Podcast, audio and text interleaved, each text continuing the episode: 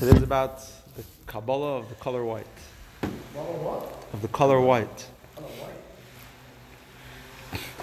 Um, so, in Parshas Dvarim, Sefer Dvarim, Moshe begins rebuking the Jewish people, reprimanding them about uh, many different things that took place in the desert. Now, what's interesting is that some of the rebuke is barely mentioned.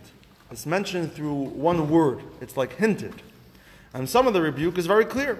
It's very straight, straightforward. Um, and I'm gonna, I want to pick one of them today to discuss. And we'll see the contrast, and it's going to come out very interesting. So, in the first pasuk, um, Moshe mentions a bunch of words, and each of these words really refer to something else. Another um, uh, detail. Um, Moshe mentions um, uh, Bein Toifel v'Lavan. What's this Bein Toifel v'Lavan? So, um, means white, and Toifel comes from the, from the term of, I'm not sure the exact, from complaining or talking bad about.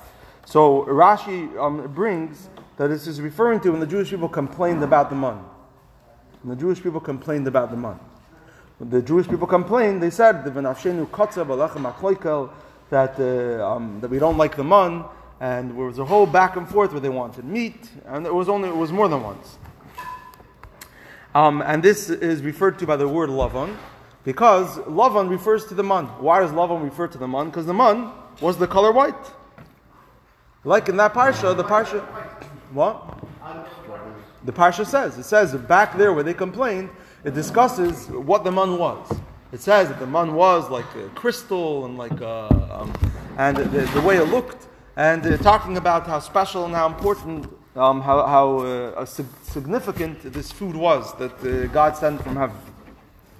So Moshe was rebuking them about them complaining about the man. I mean, you can imagine they're in the desert. God's taking care of them. God gives them everything they need, and all they have to do is complain, right? We said, said it before. The, the, the waiter um, goes around to every table in the restaurant asking everyone, how's the food? Um, and they come to the Jewish table, the, couple, the Jewish couple by a table, and they said, is there anything that's good? Meaning all we know to do is complain. And it comes from the, the generation of the desert. Oh, it's not just Jews. People say Jews. Yeah. not just Jews. Everyone Jews. Taking all the fun if you don't Yeah. Well, we have, we have, we made an, we made an empire for ourselves. I can't believe you're back. So this is so. This is better. It's back like he never left. Huh? I, no, it's like he did. I don't know who did that. So he said that left. Um, so Lavan, right? So Lavan here refers to the man. It's interesting that we refer to the man with this word white, and it's interesting that Moshe only hints to the rebu- to what happened. He doesn't say, "Oh, I'm rebuking you for the fact that you complained about the man." He hints it with two words: "Bein toifel v'lavan." Why such a coded way?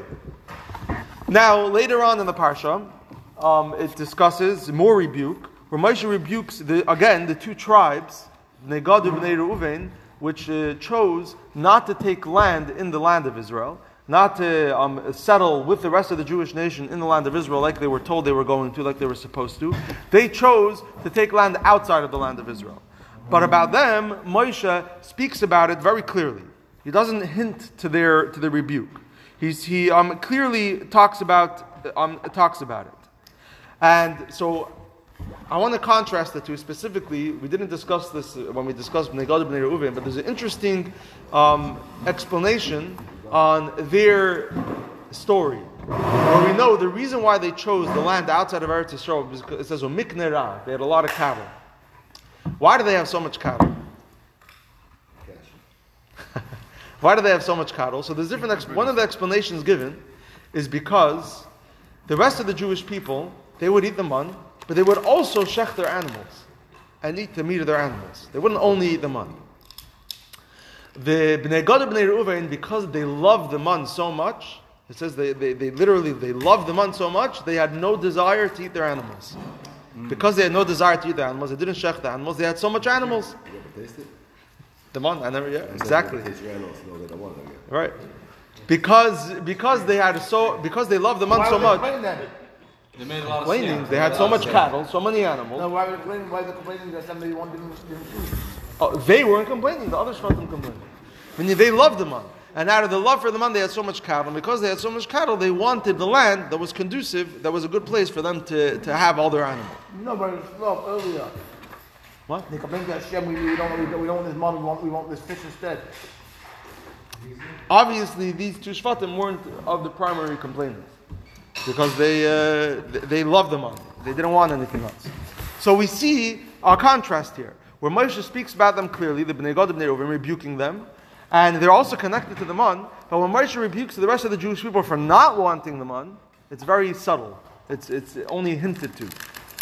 What's the difference between them? And let's go into a bit of a discussion about the man and the fact that we refer to it with the color white.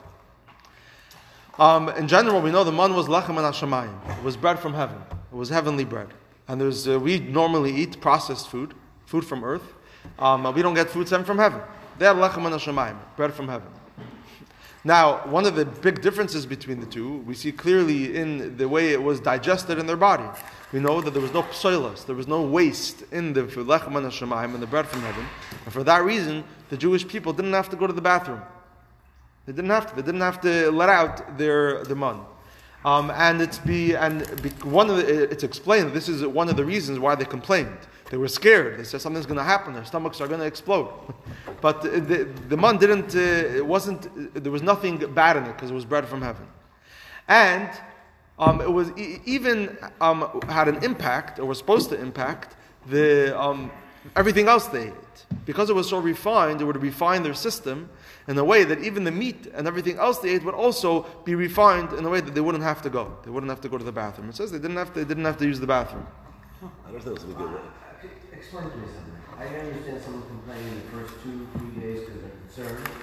But after a week, you know, like this is, that's the coolest thing. Yeah. Anyone, So so let, let's we complain about everything. It's too good.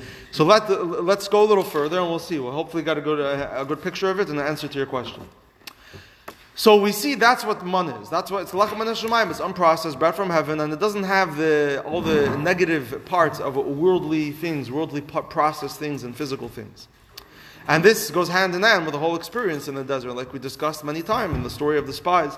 That uh, they in the desert they experienced a very spiritual um, experience. There was nothing physical. They didn't have to deal with anything. They didn't have to worry about life. Everything was taken care of. Um, as opposed to f- de- working with the land when they go into the land of Israel, having to su- support themselves and process their own things, that then it would be a completely different life. They were bored. What? They know what to do. Exactly. They, they were complaining because they had nothing, they were, they were bored of God taking care of them. So, um, that's what, and this is what can be an explanation why the man was the color white. Because in colors, um, different colors um, uh, are a combination of other colors. It's a harkava. It's made up and put together from different parts, different things. Um, the color which is simple, simplicity, which has nothing to it, when you put a bunch of things that are the color white, um, uh, there, there's, there's no, it's a simple color. It's, it represents simplicity. Um, and this is why we talk, when we talk about sin, we say um, in the Haftarah of, of Shabbos Chazon, we say Kashalag Albinu, that it should, it should become white, our sin should become white like snow. Um, the katzemer yiyu, it become like wool. Um, uh, the color white represents a clean slate, being pure, clean, simplicity, nothing, um, uh, um, uh, nothing negative. And this is why the man, which wasn't processed in the world, it was straight from heaven, no filter, straight from heaven, and then they took it into their body. It was it's the it was the color white because it didn't. There was no harkava. There was nothing else. There was simplicity. It was pure, um, pure heaven. It didn't go through the works of this world. So, understanding it like that, we can have a very interesting take on the fact that the Jewish people complained about it and the fact that Bnei Gad and Bnei Reuven loved it. Let's first go through Bnei Gad and Bnei Reuven. We discussed, when we discussed their story, that one of the reasons they wanted to remain outside of Israel is for the same reason the spies didn't want to go into Israel. That's why Moshe compares them to the spies. Which was, they wanted to remain spiritual. They wanted to keep that spiritual life where they would be detached somewhat from, from, the, from the land which also has to do with the cattle. A shepherd, dealing with, with animals like a shepherd, is more of an abstract form of life, a life detached from the world. So this is what they wanted to live. And we discussed back then what was the issues with that. But and this explains why they loved the man. Gad, Bnei Reuven, they were people that craved spirituality. They were people that craved the man. They didn't want anything else. They didn't want to eat the meat. They wanted to stick with just this. The, the, the, we're getting like like David said, we got lechem and right? We, we don't want anything else. All they wanted was that spiritual connection, being close to God. They didn't want to have to um, associate that and bring that and ground it back with practical life. And this is why they love the man. The rest of the Jewish people, they, th- it was, uh, so to speak, too much for them. They wanted physical, practical life. They said, okay, we get the spirituality, but the spirituality is, is, is we need more of a concrete, um, uh, um, realistic, practical Judaism, so to speak. We're physical people, we need a physical Judaism. We discussed this yesterday. Um, and this is, it was a very different approach. And this is why they hated the man, as opposed to Bnei and Bnei Reuven, which loved the man. Um, taking this a step further, in the world of Chassidus, we can, we can uh, associate, very often it's associated, um, the Torah Chassidus and Torah Nister is compared to Lachem and Hashemayim. And Torah Nigla is compared to um, Lachem, um, Lachem and. Um, why? Very simple, very obvious. When you learn Gemara, when you learn uh, Halacha, it's very physical. Everything has a physical application. Everything's practical, and it goes it goes through the whole back and forth of the world with questions, answers, pilpul, um, and it's it's not it's it's very processed. It's not so pure and plain. Meaning, obviously, it's it's uh, it's Torah Hashem, it's God's wisdom, but it goes through the filters of the world. It's it's uh, catered for the human brain and therefore it's not it, it, it, you don't see clearly in an open way its spirituality and godliness you need to be able to have the right lenses to be able to see how it's going we say for example um, uh, the, in Mesivta D'Rakia they also learn the same halachas we learn up there um, they also learn about the oxes and the cows but the oxes and cows up there represent something totally different than what they represent down here um, so yes, it has a spiritual part, to it it has a godly part, to it, but the physical person learning it down here doesn't see that. Now, Toras Nister, Kabbalah, Chassidus, we know a famous thing, doesn't have so much of the back and forth. There's not so much of the machlokes, of the arguments, debate, not so much of the questions and answers, and it's pure godliness. You see it, it's straight, it's all about God and godliness. It's all about spirituality. There's nothing physical to it. So that's why it's like Lechem and Hashemayim. And there's people that naturally lean towards one or the, or, or the other. Some people lean more towards Torah and Nister. I want to be totally focused on godliness and totally spiritual, and I don't want to have to deal with the physical, concrete part of Torah. And I connect more with that. I resonate more with that. And this it resonates with me. This is I feel more godly when I'm learning Toras Nister. And there's some people that is too much for them. They can't handle it. They need to deal with, with just the concrete part of Torah, the physical, the halacha, and dealing with something abstract and spiritual is just too much. And uh, unfortunately, each one has a there's a problem with each of them. I mean, obviously, there's a problem with people who just focus on spirituality and Toras Nister. We have a place called the, the Kabbalah Center, which Judaism is just the spiritual aspects and there's no physical, concrete halacha. So obviously, that's a mistake.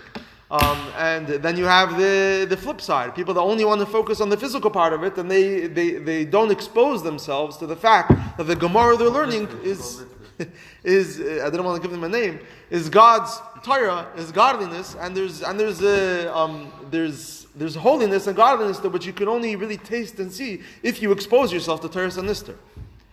Um, and this is what exactly it's about a balance. But this is this is the wrong approach of each of them. The people that complained about the mon, their Moshe rebuked them, and Moshe rebuked them in a very subtle way. The reason why he rebuked them in a very hidden way was because it was about the hidden part of Torah. They were trying to pull themselves away from Lachem and Hashemayim. That they were trying to say that we want a concrete physical Torah that's very applicable, very real, very realistic, and the spirituality is too abstract for us. And Moshe was rebuking them about it in a very subtle and hinted way because it's not so concrete. And he hints it with the word lavon, right? Um, and to them, Moshe, Moshe was rebuking them that no, together with the physical, concrete part of Torah, you need some spirituality, you need some godliness. Otherwise, you'll never um, uh, taste your concrete Torah as godliness. It becomes too physical, and we know this. There's some people that they get so caught up in the Gemara learning, the people that love learning the Gemara purely because it's, a, it's, it's mentally stimulating. It stimulates the brain. It's very enjoyable because of how deep And it's very deep. Gemara is geschmack to learn from, uh, forget about God and being God's Torah. It's a very deep study, right? Um, and there's, unfortunately, that's, I mean, it's a mitoich shaloy lishma balishma. Um, it eventually should lead them to learn it because it's God's Torah, but God can sometimes be out of the picture. And we need to bring God in. It says before we learn Torah, we need to, um, we need to uh, uh, um, we say the bracha, birchas Torah, Torah, that is God's Torah. And it even says somewhere in the Gemara, I forget exactly where, that it says why the Bnei Talmid Chachamim, it says, uh, explaining why sometimes the children don't follow in the ways of the parents. I think it's there. And the Gemara gives many, many reasons. One of the reasons it brings, Al Shaloi Berchu B'Torah Tchila. One of the reasons the Bas Mikdash is chor. So the Berchu, but maybe that's, I forget exactly which Gemara, it could be more than once. that's been doing, you know. Yeah, the dark. Berchu Yeah, yeah. Shalei berchu b'Torah tchila. Because they learned Torah and they associated it with the physical brain, and the, the, the- God was out of the picture. And this is this is why it's so important not to just uh, to Moshe rebuke the people that complained that the man was too much. They didn't want the man. But on the flip side, there's people the Bnei Gad Bnei Reuven also des- also deserve the rebuke. Then that they loved the man and they didn't want their animals. They didn't want anything else. They wanted to stay out of Israel. They wanted to stay spiritual. That's also a problem. And like Asher said, you need a balance. And it's both. We need a mixture because God made us physical people. He put us in the physical world to deal with physical things, but to remember that we're dealing with these physical things with, um, with the power of God, with God in the picture.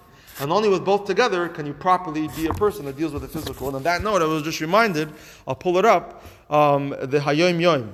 Um, from the few days ago, which is powerful, not, not direct, indirectly connected to our topic, about uh, realizing that when we deal with the physical world, it's purely um, um, with the power of God. The Yom says, since we have Yiddish people, I'll, I'll say it first in, Yiddish. Mit der größter Horavanya kann man nicht verdienen kein ein Cent mehr, wie viel Hashem Yisbarach hat abgestellt. Als der und der Mensch soll verdienen. Ist nötig, aber man muss gedenken, die ganze Arbeit nicht wie ein Toffel. Iker der Brache von und die Brache verdient man, verdient man, wenn man Shmir Shabbos Behider, Kashrus dem. I'll read it in English. No matter how much effort is exerted, no one can earn one cent more than God has ordained that he, this particular person, shall earn. One must do what is necessary, but one must remember that all his work is but an, I don't know what this word means, adjunct. Adjunct? Yeah. A gun. A Jew, how do you say it? Adjunct. Okay. The main thing is God's blood. What? A tuffle. A tuffle. It's secondary. Um, the main thing is God's blessing. And that blessing is earned by being observant of God's commands. With, for, he lists a few davening with a minyan, observing Shabbos, behidr, um, beyond the letter of the law, um, meticulous observance of kashrus, chalav Yisrael. What? It's supplementary to something. Um, okay, having children instructed by sincerely religious teachers. And this is the same exactly here that we need the balance. We need to deal with the physical world, do our part, and if you don't do your part, you can't expect God to bless you. God blesses you within your work. But the main thing is God's blessing. It's a waste of time. You need to put a shtadlus, but you also need God's blessing. This is a, it's a waste of time. It's a waste of time, shtadlus, if you don't have God's blessing. Over shtadlus, yes, 100%. 100%. Exactly.